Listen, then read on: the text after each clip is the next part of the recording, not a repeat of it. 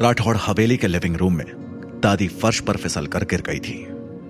चंद्र प्रकाश के ऑर्डर पर कुछ नौकर दादी की मदद करने के लिए उनके पास आए। रहने दो, कोई ज़रूरत नहीं है। मैं अब पुरानी हड्डियों का ढेर हूँ। मुझे क्या हो सकता है?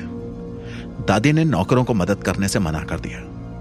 उन्होंने अपने बालों को ठीक किया और गंभीरता से अरुण रावत की ओर देखकर कहा, आपका बच्चा न्याय चाहता था अरुण जी ऐसा करते हैं।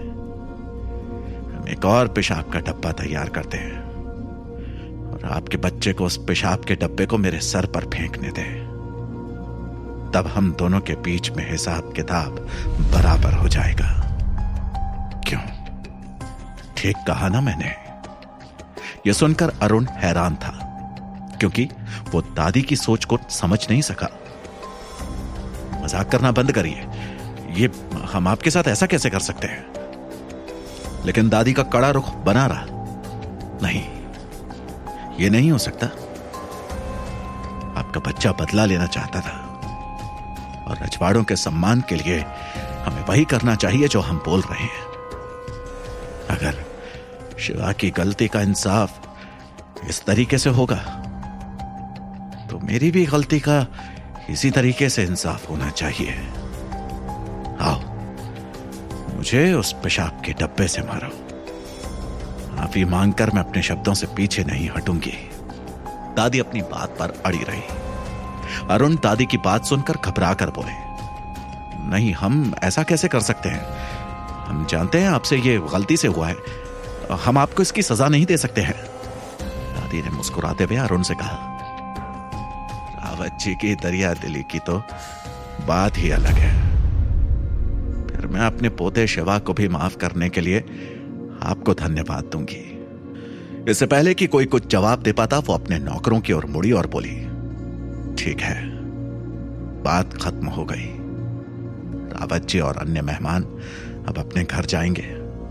जल्दी करो, उन्हें विदा करो। यह बात सबकी समझ में आ गई थी कि दादी ने दिनेश के ऊपर जानबूझकर वो पेशाब का डब्बा गिराया था, क्योंकि वो शिव को बचाना चाहती थी। ऐसा करके वो भी शिवा की तरह दोषी बन गई थी। और अगर अरुण रावत अब भी शिवा को सजा देना चाहता था तो उसे दादी को भी सजा देनी पड़ेगी। ये बात रजवाड़ों के सम्मान की हो गई थी। लेकिन रावत दादी को सजा नहीं दे सकता था, इसलिए उसके पास शिवा को भी माफ़ करने के अलावा कोई और रास्ता नहीं था। कुल मिलाकर दादी ने शिवा को बचाने के लिए अपने बुढ़ापे का सहारा लिया। शिवा को लगा, दादी उसके पिता की तुलना में ज़्यादा भरोसेमंद निकली।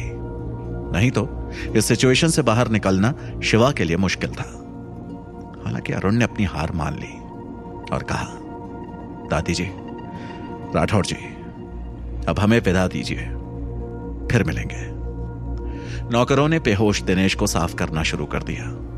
उसके बाद पूरा रावत परिवार दिनेश को लेकर वहाँ से चुपचाप चला गया। जाते जाते दादी मुस्कुराते हुए उनसे बोली, आपकी यात्रा मंगलमय हो। दोबारा ज़रूर आना। रावत ऐसे ही चले गए। शिवा अंदर ही अंदर खुश हो रहा था। जब से शिवा पृथ्वी में टेलीपोर्ट हुआ था, तब से शायद यह पहली बार था जब किसी ने उसका साथ दिया था।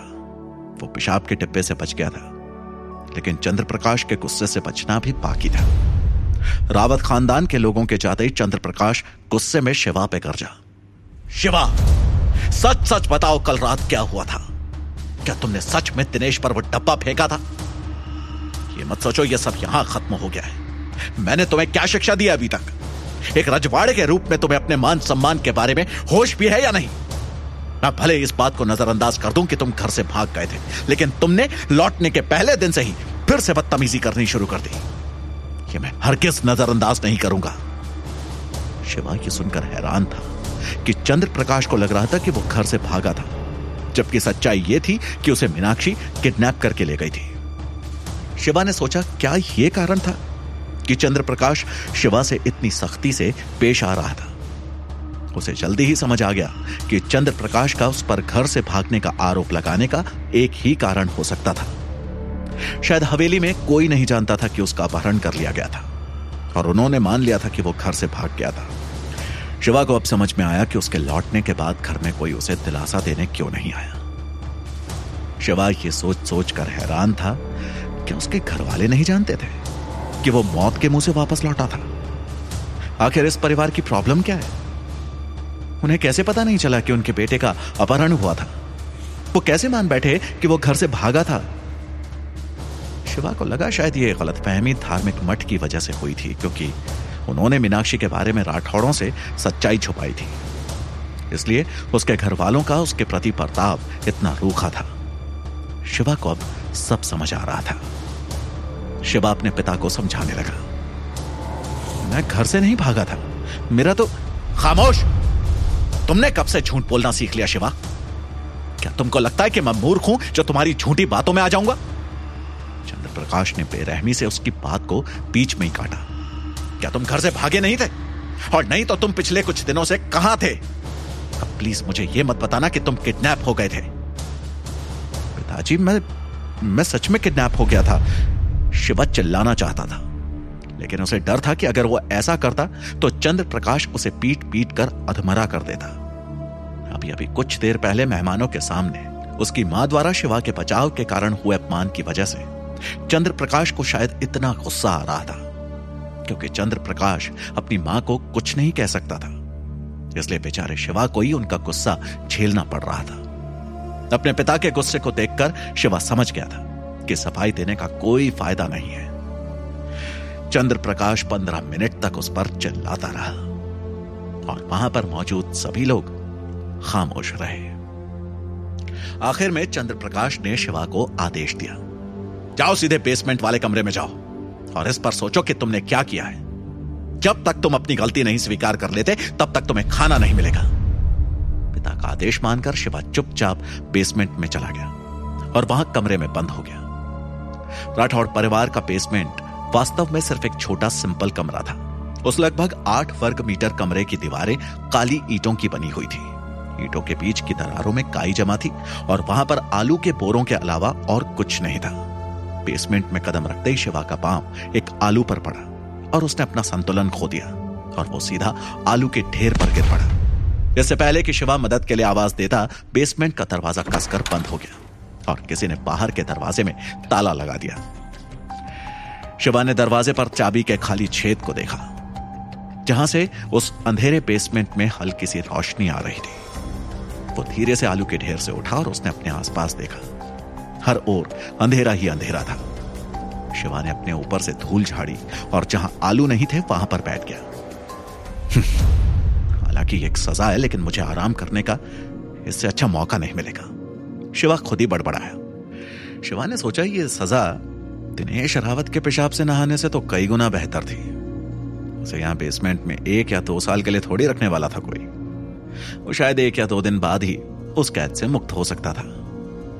आराम करने के लिए वो इस समय का इस्तेमाल कर सकता था। उसे पृथ्वी में टेलीपोर्ट हुए पाँच दिन हो चुके थे। तीन दिनों को छोड़कर जब वो बेहोश था, बाकी के दो दिनों में लगातार वो टेंशन में था। मीनाक्षी के साथ उसकी मानसिक लड़ाई, दिनेश रावत पर पेशाब का डब्बा फेंकना, एक हत्यारे द्वारा मरते मरते बचना, धार्मिक मठ की यात्रा, दिनेश रावत के बदले से बचना। शिवा ने इन बाकी के दो दिनों में बहुत कुछ झेल लिया था, और अब उसे सख्त आराम की ज़रूरत थी। उसके लिए यह सब कुछ एक सपने की तरह था। उसे एक के बाद एक नई समस्याओं का सामना करना पड़ रहा था। शिवा को लगा जैसे उनके शरीर में कोई शक्ति ही नहीं बची है। शिवा को लग रहा था कि इस बेसमेंट में चंद्र प्रकाश के द्वारा सजा मिलना और नजरबंद होना, उसके टेलीपोर्टेशन के बाद की सबसे सुखद घटना थी। हालाँकि वो बेसमेंट छोटा था और बिल्कुल भी आरामदेह नहीं था, लेकिन वहाँ के शांत माहौल ने शिवा के दिल को शांत कर दिया था। वहाँ की हवा में आलू की हल्की गंध भी भरी हुई थी जो शिवा को। काफ़ी अच्छी लग रही थी।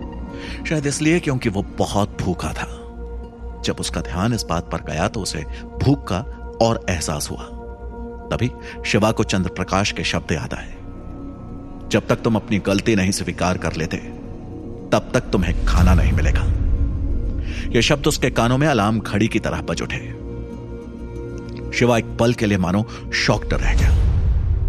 अचानक वो एक धनुष से छूटे हुए तीर की तरह ज़मीन से ऊपर उछला और वो उस स्टील के मज़बूत दरवाजे की ओर दौड़ा और कीहोल के छेद से चिपक कर बैठ गया। मुझे बाहर जाने दो।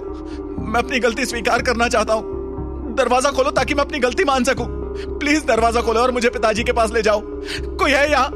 कोई सुन रहा है मेरी बात? लेकिन दरवाजे के बाहर से किसी का कोई भी जवाब नहीं आया। आखिर में थककर शिवा दरवाजे से नीचे फर्श पर गिर गया। शिवा को एहसास हुआ कि नजरबंद वाली सजा सच में कितनी डरावनी थी। कुछ देर तक फर्श पर पड़े रहने के बाद शिवा की नज़र अपने चारों ओर बिखरे हुए आलू की ओर गई। हालाँकि वे कच्चे थे और शायद उनका स्वाद भी अच्छा ना हो। लेकिन उन कच्चे आलुओं को खाने के अलावा शिवा के पास और कोई चारा नहीं था। क्या आलू को कच्चा खाया जा सकता है? शिवा ने सिस्टम से पूछा। सिस्टम ने जवाब दिया हम कभी कोशिश नहीं किए हैं। तुम खा के देख लो। खुदा ही पता चल जाए।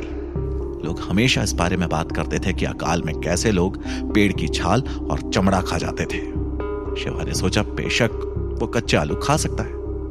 शिवा ने सोचा कि वो भूख के बजाय कच्चे आलू की फ़ूड पॉइजनिंग से मरना पसंद करेगा। शिवा ने एक आलू उठाया, अपना मुँह खोला और वो आलू खाने के लिए तैयार हो गया। तभी अचानक बेसमेंट में कर्कश आवाज़ सुनाई दी। शिवा चौंक कर रुक गया। लेकिन आवाज़ सुनने से ठीक पहले शिवा ने आलू का एक बाइट ले लिया था और उसके दांत आलू पर मजबूती से कड़े हुए थे। तभी शिवा को मुँह में एक तेज दर्द का एहसास हुआ और उसने महसूस किया कि उसका जबड़ा बुरी तरह से हिल गया था, जैसे किसी ने उसे मुक्का मारा आलू बहुत ही सख्त था। उसे चबाना नामुमकिन था। शिवा ने गुस्से में आलू को दूर फेंका और दरवाजे की ओर मुड़कर देखने लगा कि वो आवाज़ कैसी थी जो अभी अभी आई थी। तभी वो स्टील का दरवाज़ा हल्का सा खुला और रुद्र को नीली आसमानी आँखों की एक जोड़ी अंदर झांकती हुई दिखाई दी। वो बड़ी बड़ी आँखें सीधे शिवा को घूर रही थी। शिवा ने सोचा, अब क्या माजरा है? ये कौन सी नई मुसीबत शिवा के सामने उठ खड़ी हुई है? तभी उसे एक औरत की मीठी आवाज़ सुनाई दी। चुप रहो। मैंने किसी बहाने से चूही को थोड़ी देर के लिए यहाँ से भेजा है, लेकिन वो जल्दी ही वापस आ जाएगी।